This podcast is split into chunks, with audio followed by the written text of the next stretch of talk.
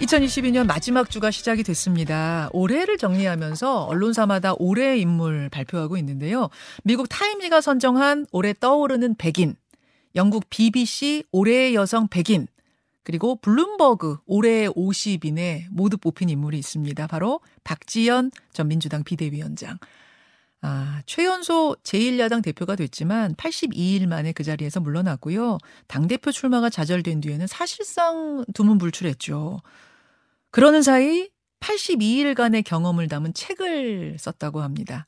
이상한 나라의 박지현을 펴낸 박지현 전 비대위원장 오늘 직접 만나보죠. 어서 오십시오. 안녕하세요. 오랜만입니다. 박지현입니다. 어, 아니 어떻게 우리나라 언론보다 외국에서 더 주목을 받으세요?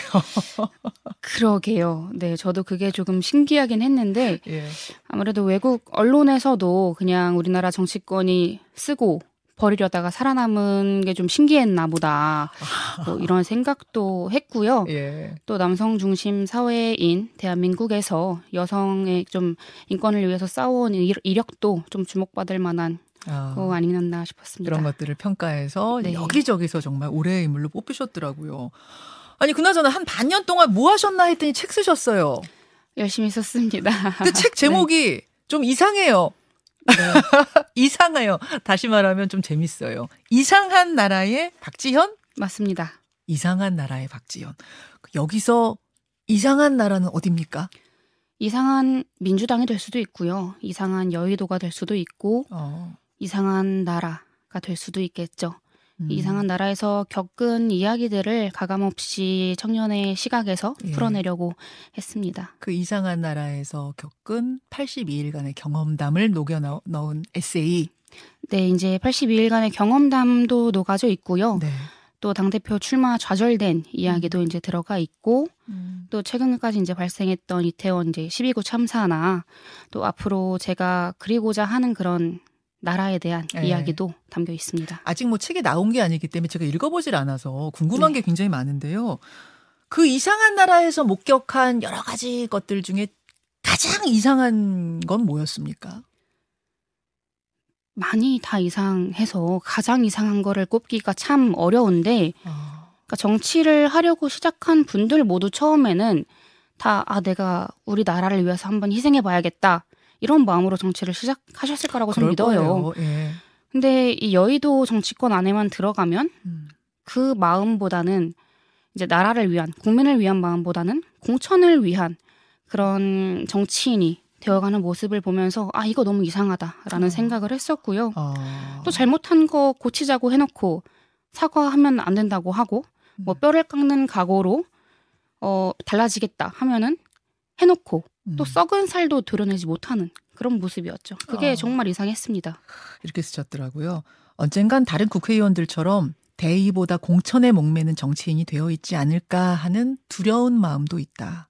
절대 그렇게 되지 말자고 그렇게 될 것 같으면 이 이상한 곳에서 빠져나가자 이렇게 다짐했다. 뭐 이런 네. 이런 구절이 있다고 기성 정치인들에 대해서 이제 많이 실망을 했다는 생각이 드는데 청년 정치에 대해서도 이렇게 예, 언급을 하셨어요. 청년들이 정치를 통해 세상을 바꿔보겠다고 나섰는데 정치권은 왜 다 큰 청년들을 어린아이 취급하며 침묵을 강요하려 드는 걸까?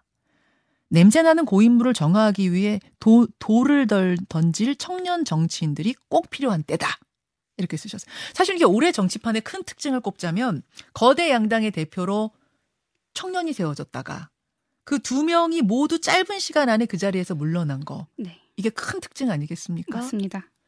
이준석 전 대표와 뭐 개인적으로 친하고 이런 사이는 아니시고 네, 두 분이 같이 활동하실 때 생각하면 그렇게 뭐 어, 좋게 지내신 것도 아니긴 하지만 네. 의견도 대립이 있고 그럼에도 불구하고 이준석 전 대표가 당에서 뭐라고 해요? 당 대표에서 쫓겨나는 과정, 물러나게 되는 과정 보면서는 어떠셨어요?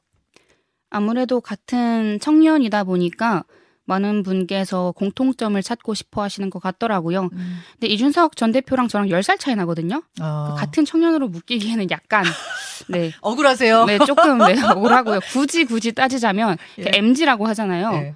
어, 어떻게 나누냐에 따라 다르긴 하지만 이준석 전 대표가 M, M이라면 저는 이제 G 세대. 네. 아. 그렇게 좀 나눌 수 네, 있고요. 일단 약간 선은 긋고. 네, 일단 약간 선 긋고요. 예. 그럼에도 공통점이 있다면 둘 다 물러서지 않고 기성정치 들이받았다 라는 공통점이 있다고 생각합니다. 음, 어, 다만 이준석 전 대표의 뭐 이대남 전략 음, 또 이제 세대 갈라치기는 분명히 비판 받아야죠. 음. 비판 받아야 하는데 또 성상납 의혹으로부터도 자유롭지 못하잖아요. 근데 음. 우리가 다 알고 있다시피 이준석 전 대표가 성상납 의혹 때문에 자리에서 내려온 게 아니라 윤석열 대통령 눈 밖에 나와서 내려온 거잖아요. 어. 그러니까 이준석 전 대표도 저는 그대로 물러나진 않을 거라고 보고요. 어. 총선 앞두고 새로운 길을 모색하지 않을까 생각합니다. 근데 그게 창당이든 음. 아니면 뭐 당내에서 내부 투쟁이든 쉽지 않을 거라고 생각합니다. 음, 지금 뭐 이러저러 선은 그으셨지만 그럼에도 불구하고 청년 대표를 지냈던 사람으로서 약간의 동병상련 같은 건 있는 거예요? 동병상련을 느끼게 될 때가 몇 번 있었습니다. 어. 뭐 이제 이준석 대표가 뭐 기자회견을 하면서 눈물을 보일 때 뭐 이제 자기를 욕을 했다. 뭐 이런 그 안에서 음, 음. 당했던 이 기성. 정치인, 네, 기성 정치인들에게 당했던 일화들을 이야기를 할 때좀 음, 공감이 가더라고요. 그러셨어요. 네. 그러셨어요. 그런가 하면 민주당에 대해서도 쓴소리를 책에 가감없이 쓰셨다고 해요. 이런 식으로. 말의 향연은 계속되는데 행동은 없는 민주당. 국민은 무서워하지 않고 강성 팬덤만 무서워하는 정치인. 국민의 권리가 아니라 정치인의 기득권을 지키기 위한 온갖 권모술, 권모술수가 난무하는 여의도. 이곳은 나에게 이상한 토끼굴이었다. 이렇게 쓰셨네요. 네, 제가 이제 이상한 나라의 박지연이라고 이름을 지은 게 그 이상한 나라의 앨리스라는 동화는 다들 아시잖아요. 예. 앨리스가 들어간 토끼굴은 상식과 논리로 이해되지 않는 이상한 나라였습니다. 제가 들어간 여의도라는 굴도 그런 네. 이상한 나라였기 때문에 이상한 나라의 앨리스가 아니라 이상한 나라의 박지연이다 이런 생각도 많이 음. 했고 음. 제가 예전에는 추적단 불꽃 활동하면서 네. 그 엠번방 추적할 때 그때 봤던 엠번방이 내가 들어간 첫 번째 이상한 굴이 아니었을까 어. 그런 생각도 많이 들더라고요. 책을 쓰면서 아 내가 정말 이상한 곳에 있구나 음. 이 이상한 것을 정상으로 돌려야겠구나 음. 라는 생각들 많이 했습니다. 아, 첫 번째 이상한 굴이 N번방이었는데 두 번째 이상한 굴이 여의도 정치판이에요? 둘 다 너무 이상하죠. 네. 야, 진짜 여의도의 기성 정치인들이 많이 뼈아파해야 될 대목이네요. 맞습니다. 그래 어. 주셨으면 좋겠어요. 그래요. 박지현 전 민주당 비대위원장 지금 만나고 있습니다. 현안으로 좀 가보죠. 네. 검찰이 성남FC 의혹으로 어, 이재명 당대표에게 소환장을 보냈습니다. 출석해서 수- 조사를 받느냐 마느냐 가지고 지금 고민 중으로 알려졌는데 당당히 나가라 그러셨네요. 네, 당당히 나가셔야죠. 어, 아니 근데 소환 불응 주장하시는 분들은 나가나 안 나거나 뭐 기소는 될 거고 괜히 포토라인 세워가지고 망신 주려는 거 아니냐 그 작전에 말려들면 안 된다 이렇게도 말씀하시는데 언제까지 안 나갈 수 없는 문제잖아요. 제 주변에서 이제 저한테 물어보시는 게 너 뭐 알고 있는 거 없냐? 음. 이재명 대표 진짜 뭐 있는 거 아니야? 이렇게 많이들 여쭤보세요. 네. 근데 그렇게 물어보신다는 건 이미 뭐가 있는 것 같은 인상을 국민들께 드렸다는 거잖아요. 음. 근데 그렇게 되면 안 되거든요. 이제 본인이 당당하면 막 당당하게 이제 검찰 조사 응하고 음. 이야기하고 나오면 되는 거거든요. 어. 이게 국민의 힘과 차별점을 들 수 있는 그런 저는 이슈라고 보기 때문에 예. 저는 28일에 이제 소환 날짜잖아요. 28일에 나가셔야 된다고 생각합니다. 아, 일단 28일은 지역 일정이 있어서 못 나가겠다는 걸로 알려졌고 그 다음에 이제 어떻게 할 것인가는 고민 중 이렇게 알려져 있는데 지역 일정 취소하고 28일에 당당히 나가라. 네, 저는 그래야 된다고 보고 있습니다. 아, 그렇게까지. 근데, 어, 또 이 부분에 대해서는 이렇게 말씀하셨더라고요. 이게 대표의 사법 리스크가 현실화되면서 당과 대표가 혼연일체로 가느냐 아니면 분리해서 대응하느냐 이거 가지고도 감론을박이 있는데 이 부분에 대해서 박지원 위원장은 일치 단결해야 된다? 그- 그러셨어요? 그게 이제 일치 단결이라는 게 이재명 대표는 개인으로서 사법 리스크 대응하고 당은 민생으로 일치 단결해서 국회의원들이 정말 민생 이야기만 하면서 나가야 된다라는 그런 말씀이 말씀 말 말이었고요. 어, 사실 지금까지 뭐 최고위원 회의 같은 거 보면 뭐 김건희 여사 조명 논란, 네. 뭐 빈곤 포르노 이런 이야기들에 이제 각계 전투를 많이 했었는데 음, 그러지 말고 정말 우리 국민이 원하는 민생이 무엇인가 이거에 대해서 일치 단결해서 나아가야 한다 이 말 이었습니다. 아, 그 민생에 대해서 일치 단결. 그러면은 이재명 당 대표와 어느 정도 분리해서 당이 대응해야 된다라는 뭐 조홍천 의원이나 이런 분들 주장에 대해서는 어떤 생각이신 건가요? 당이 분리해서 그러니까 계속 이제 제가 말씀드렸던 예. 거는 이재명 대표 혼자서 대응을 해야 한다는 겁니다. 이전부터. 그러니까 당 대표 출마 때 제가 누구보다 앞장서서 반대를 했거든요. 음. 지금처럼 이 사법 리스크 터질 거 예상 못한 사람은 없습니다. 음. 이럴 거 알았기 때문에 당 대표 출마하면 안 된다. 예, 계속 얘기를 했던 것인데 그때는 당내에서 아무런 얘기 못 하시던 분들이 예. 이제 와서 뭐 내려와야 된다 이렇게 이야기를 하는 음. 건좀 비겁한 거죠. 치사한 거고. 아, 그런 의미에서 치사하다는 말씀이에요. 네. 그러면은 박지원 전 비대위원장이 어? 그때 얘기하고 지금 얘기하고 바뀐 거야 이런 해석들도 많았는데 그게 아니라 그게 아니라 그때도 지금도 마찬가지입니까? 그때도 지금도 마찬가지고요. 음. 당은 민생으로 일치 단결하고 이재명 대표는 개인, 개인으로 대응해야 된다. 나가야 된다. 이 말씀입니다. 소환에도 응하고 그럼 대표직도 뭐 무죄 입증할 때까지 내려놔야 된다고 보시는 거예요. 아니요, 내려놔야 된다라고 생각은 하지 않고요. 네, 이재명 대표도 어찌 음. 됐든 간에 국민과 당원들이 뽑은 선출된 당 대표입니다. 음.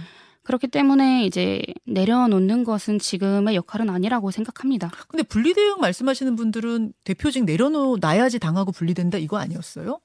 그렇게 주장을 하시는 분들도 있죠. 근데 그럴 거였으면 애초에 예. 당대표 출마한다고 할 때부터 목소리를 내셨어야죠. 아, 예. 지금은 그럼 대표직은 유지한 채 분리대응을 어떻게 하나요? 이제 사법 리스크에 대해서 저는 그게 분리대응을 한다라는 것 자체가 검찰 조사에 순순히 응하는 것, 그냥 제대로 음. 당해주는 것, 음. 당할 만큼 당해줘야 국민들께서도 아유 이건 정말 검찰 탄압이다. 어. 이거는 정말 정적을 내쫓으려는 윤석열 정권의 이런 문제 를 이제 좀 보실 수 있을 거라고 생각을 하거든요. 그런 의미에서 네. 알겠습니다. 더불어민주당 박지원 전 비대위원장 지금 만나고 있습니다. 책 내용 중에 보니까 음, 아직 전투는 끝나지 않았다.